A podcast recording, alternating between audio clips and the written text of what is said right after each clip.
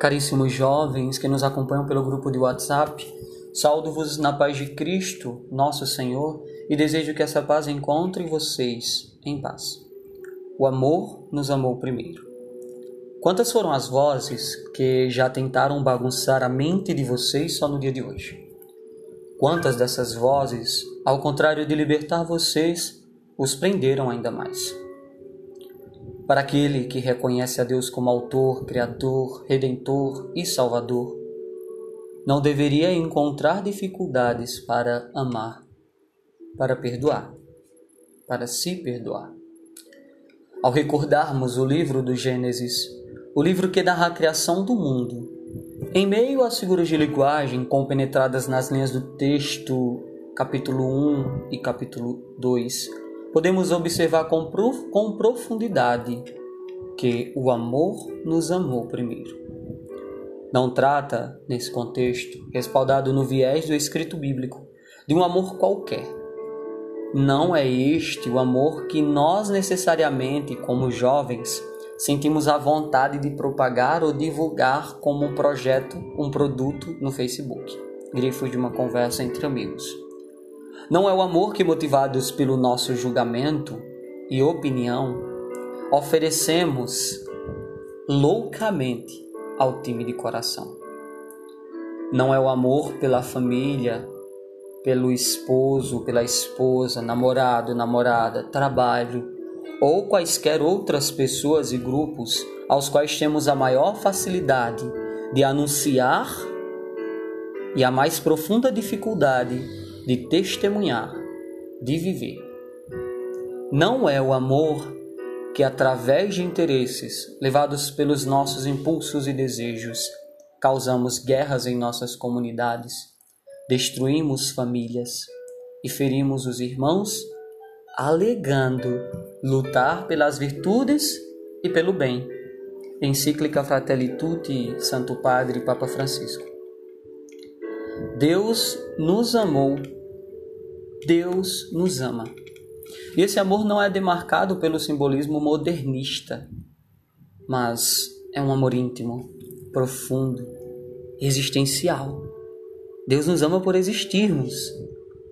Às vezes, por causa do nosso pecado original, sentimos-nos indignos desse amor e agimos indiferentes a ele.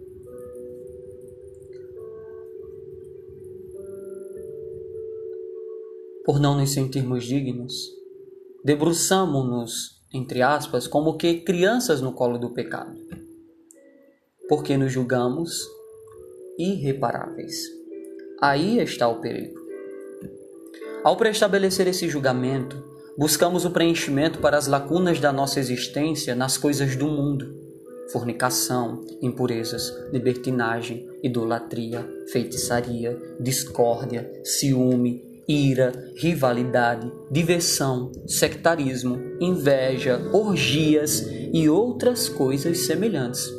Carta de São Paulo aos Gálatas, capítulo 5, 5 versículo 19 e 21. E aí semeamos. E aí semeamos, a fim de saciarmos a sede que mais e mais nos resseca. Para tanto, apenas seremos saciados amando.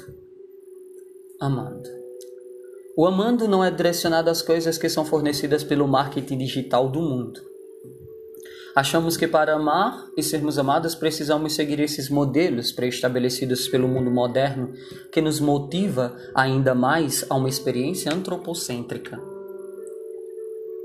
É a visão antropocêntrica que nos tem mais envenenado nos coloca como que deuses.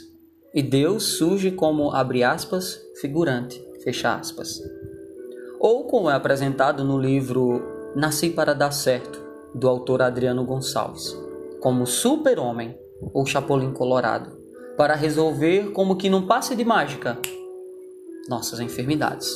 E ao passo que isso não acontece, responsabilizamos-lo por tudo quando buscamos amar verdadeiramente Ele, que tanto nos amou e nos ama, nos desligamos, nos desligamos das coisas do mundo e ao mesmo tempo nos tornamos ligados, ou seja, É amando a Deus que realmente saberemos amar nossos familiares, esposo, esposa, namorado, namorada, pais, filhos, amigos, irmãos, trabalho, entre outros.